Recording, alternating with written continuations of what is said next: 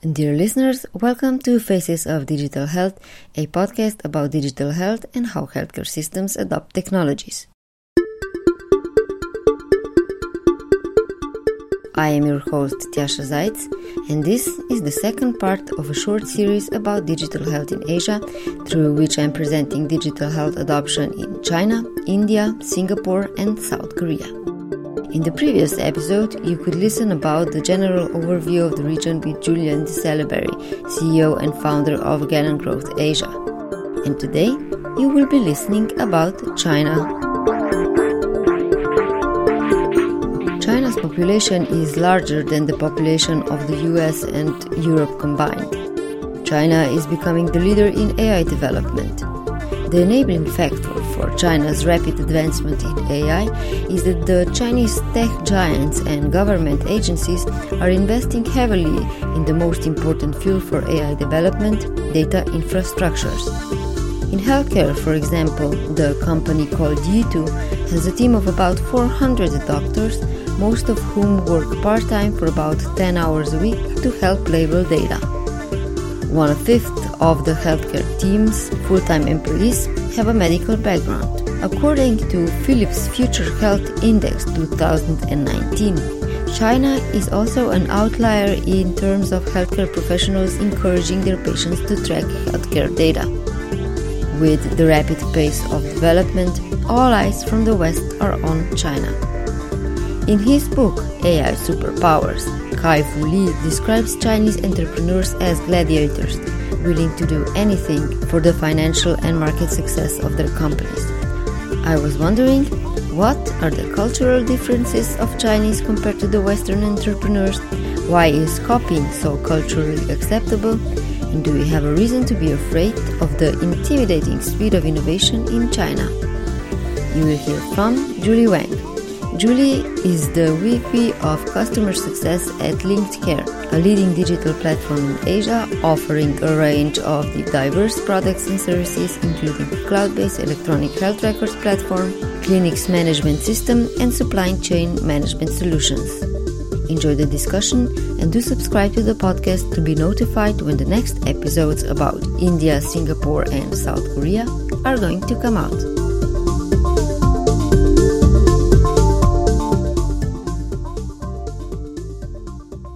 Julie, hi. I wanted to start with a little bit uh, more of a broad question, and that is what is the relation between the Western and the Chinese medicine, and how does that fit into digital health? How do these three things intertwine? My observation of digital health in, in China is that it's uh, definitely a very quickly evolving field in particular because of the rapid adoption of mobile phones and a lot more digital technology in China. So, and, and, you know, comparing it with other Western countries, I think it is definitely being adopted at a higher rate in the healthcare field. But of course, I think because the general, the level of the health service is comparatively lower than the Western countries uh, that I've, I've been and observed.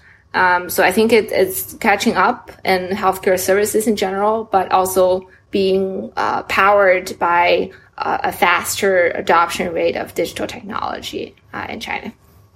A lot of experts about the Chinese market emphasize that Chinese consumers differ a lot from the Western consumers. What's your observation you already mentioned that the uptake of mobile services is uh, different than from the West. I think if you see the success of of Didi compared with uh, failure of, of, Uber in China, you see that uh, the Chinese market are behaving uh, differently with Western uh, markets, and especially with regards to how users use digital technology overall. I would say um, consumers in China are more open to new technology uh, solutions. For example, um, if, if you, if you see how the younger generation are using WeChat. They're basically using WeChat for all kinds of purposes, including shopping, bank transfer, and even a lot more recently, uh, you know, paying their utility bills uh, and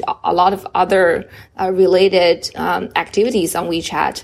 And with the rapid expansion of WeChat's mini programs, a lot more can be achieved uh, actually on the WeChat platform. So I think it's it's a combination of how uh, the mobile giants are evolving in the market, and also I think the markets, especially the younger generation, are more open to adopting newer and faster and more convenient ways of doing things. I lived in Silicon Valley as well, so I know that uh, compared with the Chinese markets, the younger generation, U.S. consumers and uh, and a lot more European consumers are not as open as Chinese consumers, especially with regards to things that are privacy related and data related it's uh, a little bit hard to imagine what are the basic values of consumers in China. The Future Health Index report by uh, Philips, for example, says that uh, the Chinese doctors are an, an, outliers in the sense that they encourage uh, Chinese to um, uh, record a lot of data about themselves, to track uh, their health, um, and the consumers there are open to do that as well. And um, even if you look at the development of surveillance technologies and the how AI is developing in China due to the rapid increase in uh, data gathering, it seems that the Chinese consumers are very open to uh, gathering data and sharing privacy information um, if it brings convenience. There's no hard data to actually prove that Chinese uh, consumers are more open and more willing to give up their data privacy for convenience. But I think your observation is, is probably right in the sense that uh, the Chinese uh, consumers do not talk much about data privacy. It probably does not mean that they don't care internally, uh, deep in, in their, in their, uh, their, in their mind. But uh, I think they definitely require a lot more of privacy compared with with, data privacy.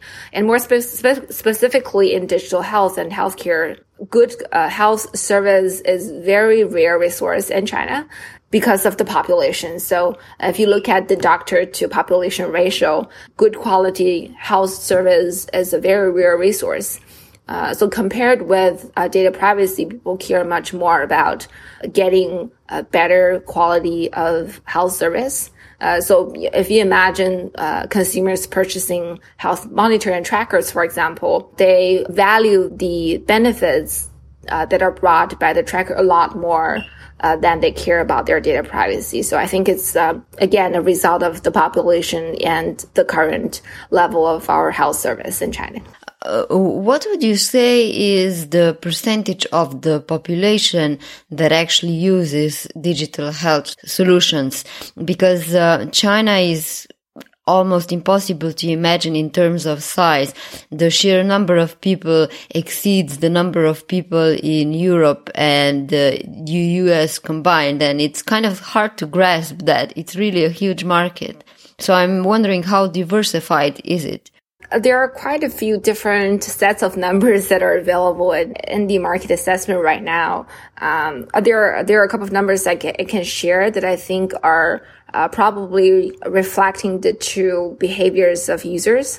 Uh, there is one number by BCG um, calculated back in 2015. The estimate of market size by 2020 uh, back then by BCG was basically uh, 700 billion RMB, which is uh, roughly 100 billion uh, euro uh, or US dollars. So that's that's actually a very large number. Um, and the other, other number that was prevalent in the market estimate uh, was the number of users.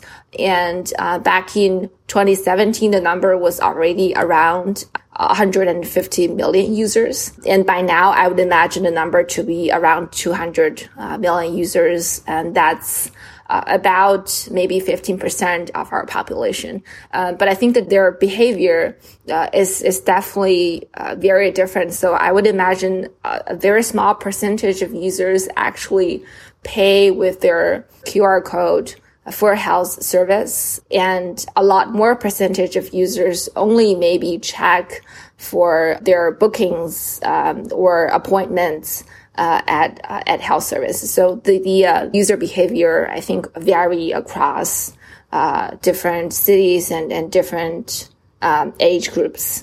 Uh, but the the overall number uh, was estimated to be around 200 million people in China. One thing that is very culturally accept- acceptable in China is copying. Kai Fu Lee explains in the AI Superpowers book that Chinese don't just make copies of the ideas they see on the West, but copy them in a way that it's hard to compete with the Chinese versions. So, for example, Tujia, the Chinese uh, copy of Airbnb, has local managers taking care of check-ins and check-outs and the authenticity of photos that the lenders want to post on the platform.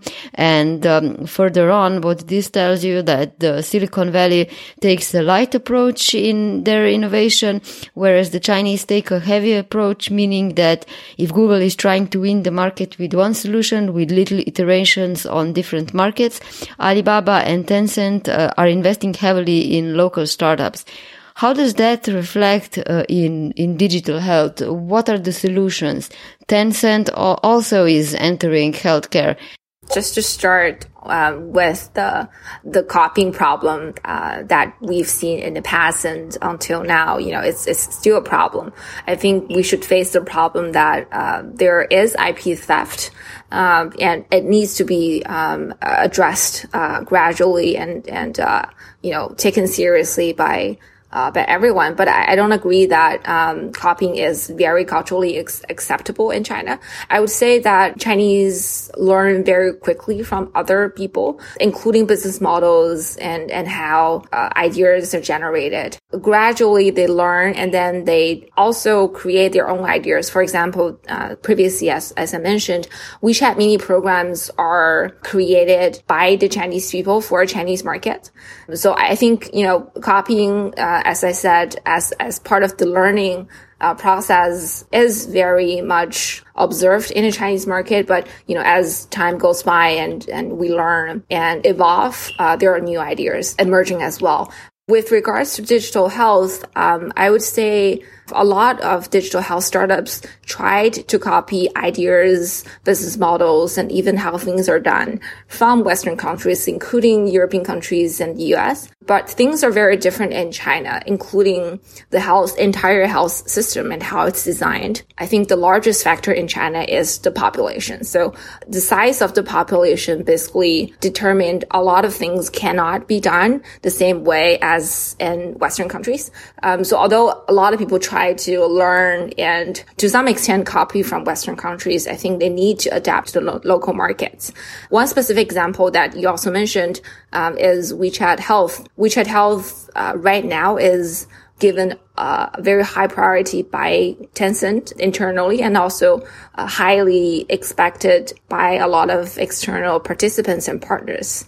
Um, essentially, they're trying to uh, link up the entire healthcare uh, ecosystem services. One of amazing products they've done recently is to create a mini program that allow patients to basically search for certain disease and learn and educate themselves about the symptoms and how to prevent them in their daily lives. So I think it combines its uh, social media users, a large base of their entire users, and use a very simple way uh, and a very uh, easy learn learning uh, in- interface to help their users to become healthier over time. And that is basically not observed in other countries. So I think uh, in terms of how innovations are done, specifically in digital health in China, a lot of uh, the innovations you will observe and already observed uh, are new and novel. How would you say uh, similar companies to the West uh, um, compare? So, for example, Illumina and BGI on the genomic uh, side. Uh, can you make any other parallels of Chinese uh, versus Western companies? uh, because we've been talking about WeChat for for quite uh, quite quite a bit already. So I'll just start with beyond digital health. WeChat versus Facebook. When WeChat started, a lot of people are criticizing WeChat of uh, basically copying uh, Facebook and Facebook Messenger. But uh, over time, they saw that WeChat is evolving in a completely different manner. So Facebook is creating a, a more of a public community for people to share and communicate. But WeChat is more of a a close loop of, of friends. So we know each other uh, on WeChat. Our WeChat friends are actually friends in our daily lives as well. Um, so over time, it, it evolved in, in totally different uh, different ways and allowed different kinds of possibilities. And and digital health more specifically, I would say um, your example of BGI versus Illumina is, is a great example.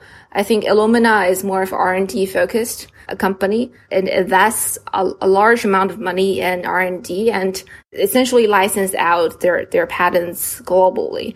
Uh, BGI, on the other hand, I think is more of a service oriented company. It does invest in R&D, but because it serves a large country with a relatively lower level of health services. So its its income actually comes a lot more from services and uh, not as much uh, from licensing out their their patents. That parallels apply to a lot more other digital health companies as well in China. I think a lot more are service oriented and a lot less uh, investment in R and D. So it's a lot more focused on, on services and uh, a lot less focused on R and D. Asian countries are marked by the increase in connectivity and 5G spreading, among other things. What would you say in terms of digital health? Um, all this connectivity is bringing. Is it bringing more convenience to the uh, higher end users, so they can access their doctors more more conveniently and faster, or to which extent does it actually increases the accessibility to healthcare professionals? One of the problems that China has is that uh, the distribution of the uh, quality or levels of education doctors have varies a lot. So a lot of consumers tend to uh, migrate towards larger cities where they feel that the uh, care is uh, of higher quality it, it's it's um, related to a very hot topic in in China uh, in in recent years, which is primary care. I think it's definitely um, a, a hot topic uh, globally as well. I think when we talk about primary care, one of the problems in China is, as exactly as you mentioned, it's a, a large country and a lot of people live uh, in rural areas as well as what we call tier three and tier four and even tier five cities um, where healthcare resources, uh, including doctors, hospitals, and other related resources, are, are significantly uh, of poor quality compared with tier one cities. Overall, I would say because of the ability of people uh, and and their education level, right now what we observe uh, is still that um, digital health is benefiting people who are already in the tier one cities. So people who are more educated and know exactly, you know, how to make uh, bookings and how to track their uh, health record through digital apps, um, how to make their um, insurance claims more efficiently through their insurance apps. Um, and that's not a capability that tier four and tier five and rural area population are naturally capable of doing. But I think another trend that we see is that a lot more uh, what we think are of higher quality services um, are expanding into tier four, and tier five, and rural areas because of better logistics services and digitalization uh, across China. Uh, so I think, uh, you know, currently I, I do uh, agree that it is benefiting people who are already having better uh, health services. But um, uh, gradually, I think as it expands, um, more and more people and uh, other areas in China will benefit eventually. Uh, what would you say uh, is the reason that the uptake of uh, digital technologies and smartphones and mobile first approaches uh, is so successful in uh, the in China specifically uh, compared to the West? Because, for example, the the Western population also uses smartphones, but it's hard to imagine that the Western countries would become cashless economies as the Asian countries countries are uh, shifting towards? I think there are um, there are two reasons. One is more, uh, as you um, mentioned in your question, I think more culturally related. The other one is, I think, more related to uh, to the uh, uh, era and, and time we live in. One of the cultural differences my Western friends don't naturally understand is how uh, what, we, what we call hardworking the Asians are. They hear a lot of stories about how Asians work very hard and prepare very hard for exams, you know, starting from very early age. Uh, I think that's reflecting how competitive the market is and how hardworking they are naturally because of the population. So I think Asians overall, and especially I think Chinese are very hardworking, so they try very hard to obtain and learn and um, evolve uh, and adopt new technology. And that's, you know, I think culturally, cultural reason behind the rapid adoption of new technology and especially mobile technology. The other reason I think is very important and often discussed is the time we live in because Asians and the Chinese uh, were already behind uh, in the digitalization process. So when we started digitalization, roughly in, in I think 1990s and, and more broadly uh, nationally in in 2000s, we are already in the mobile age. So we skipped basically um, the uh, credit card age and the email age, the desktop age, and directly into mobile age. Mobile phones were replacing paper and, and letters, debit card, or even cash. That uh, resulted in a faster adoption rate of mobile technology and mobile payment and, and eventually mobile phones. If you see, you know, how amazing, uh, mobile technology and especially I think mobile payment is in China, you will see that even, uh, paper stands are using QR code to uh, collect their payments. Before that, they were using cash. Uh, but I think compared with Western countries, uh, mobile payments were trying to replace credit card, which are already very efficient and and uh, I think very easy to use. Uh, so I think there are two reasons. One is Asians, I think, are natural learners who want to obtain faster, more efficient, more advanced technology. And the other one uh, was that we were indeed replacing a more uh, outdated technology of doing things. It was a good opportunity to leapfrog when new technologies were already available and incumbent systems that are uh, hard to replace weren't in place, I guess. One thing that I thought was an interesting comparison uh, by Kai-Fu Lee in the book that I mentioned, AI Superpowers, was that he said that if you compared the Chinese entrepreneurs and the Silicon Valley entrepreneurs. And, you know, for the West, Silicon Valley is a synonym for hardworking innovators driven by their missions uh, to improve the world. But uh, the Chinese competitors are gladiators, you know, so just the word itself tells you that um, they are a serious competition just uh, from the cultural approach they have towards business. Right. I think Chinese are known to be very hardworking and competitive. Uh, so I think that's advantage. But I, I, do believe that as this generation become more mature and our current technology evolves, perception of Chinese to be hardworking will eventually become that Chinese are actually innovative. But it, it probably take a couple of decades to achieve there. One area that China is especially strong in is also artificial intelligence. Uh, as I mentioned before, uh, the development here is possible because of the rapid increase in data gathering, which is a basic component of AI development. And uh, in the healthcare arena, one uh, AI company that is entering uh, healthcare is uh, Yitu. They also published the first natural language processing in healthcare article in Nature in March. And one thing that I thought was really interesting is that uh, they have a team of 400 doctors, uh, most of whom work part-time for about 10 hours a week to help label the data, while one fifth of the full-time employees have a medical background. That to me was really interesting because uh, to have good AI algorithms, you also need to have good data sets. And one problem in healthcare is that the data is not uh, standardized.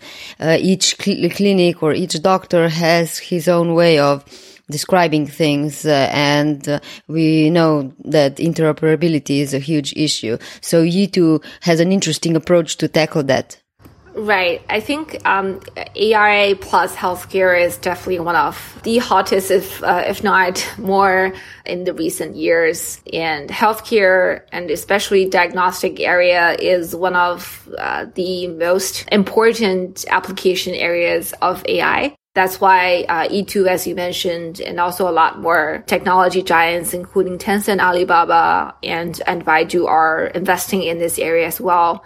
I think if you look at the adoption rate, a lot of companies, AI plus healthcare services have already gained initial success with regards to their partnerships uh, with with hospitals. Those uh, solutions are usually used in helping doctors uh, diagnose very sophisticated cancers and, and other disease. But still, as I, as I said, um, those are only in pilot stage.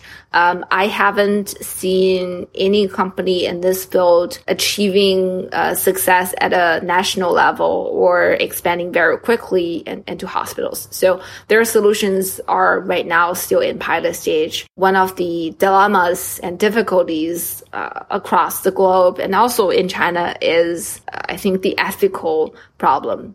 Uh, whether AI is indeed a legal uh, way of and, and part of the health service? Can it be used uh, as the way that doctors are uh, in terms of diagnostics uh, and giving pre- prescriptions eventually? So that's one of the difficulties that we also face in China. Uh, but uh, because of the population and the data that is available in China, a lot of companies are trying to use their AI technology to do something in, in healthcare space. Still, I think it's very early stage healthcare digitalization is still the main focus of digital health. You know, how to track data, link up doctors, patients, uh, and other partners in the healthcare ecosystem. That is, I think, the main stage. Uh, AI plus healthcare, I think, is still very far away and still in pilot stage. So, in practice, if you go to the doctor, uh, how does that look like? Is everything still on paper? How digitized are uh, doctors' offices and hospitals? Do you have to carry your exams with you when transferring from one institution to another? There are two parts of the entire um, health system in China. There is the public health system, which takes a significant uh, percentage of the entire health service. There is also private owned health service that takes a small percentage uh, of the entire health uh, system.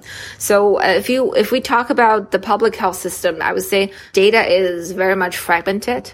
Again, China is a large country, so if you visit you know one hospital this time and go to another hospital the other time, likely your um, past health records are not recorded as sufficiently as you would wish. Very basic information is recorded, but not every piece of your your past um, past record is recorded in the in the public system. In the private space, if you go to a, a chain clinic, likely your your patient record is uh, very sufficiently recorded, but that's, uh, you know, a baseline, which clinic chain you visit and what kind of membership you, you have. I think in the in the public health system, because it takes a large percentage of the entire um, health system, the problem is still that public hospitals do not have much incentive to align uh, in terms of what kind of IT system they use, how do they record their uh, patient data, and, and how to actually share data. That is a massive project for every country. The good news is uh, a lot more doctors are right now recording actually on computers. Um, 10 years ago or even five years ago, a, a lot of doctors actually, uh, you know, writing on, on, paper. But now it's a hard requirement uh, by the government that they need to actually input data uh, into the system. So I think it's a very gradual process. Right now, we can only count on the data to be electronically uh, recorded. I think if you are looking at how overall the data is transferred across different hospitals, I, I think it will still take maybe three to five years, if not, if not more. Which countries is the company that you're working for currently present? So the company I, I recently joined um, is called Linked Care. Um, it's a SaaS platform that uh, is created for uh, uh, clinics, uh, specifically, I think for dental clinics and primary care uh, clinics. It has a couple of uh, target countries, but but mostly I think Chinese Chinese market. and also a greater China markets. Um, so Korea, Japan, Taiwan, Hong Kong are also our target markets as well as a customer relations specialist, would you say that there are any differences among the consumers in the mentioned countries? I think the major difference across these countries is the level of digitalization and the mindset towards uh, digitalization. I think the Chinese customers that we have are more open to changing their uh, past behaviors the uh, Hong Kong based customers uh, and also Korean based customers that we work with are less open to uh, to their um, digitalization process. So I, think it it is very similar to what we discussed uh, about the differences between Chinese consumers and Western consumers. That's one of the differences that we've seen. Do you have any predictions of where the Chinese healthcare is going to be due to all the pilot projects and uh, all the digitization that's rapidly evolving?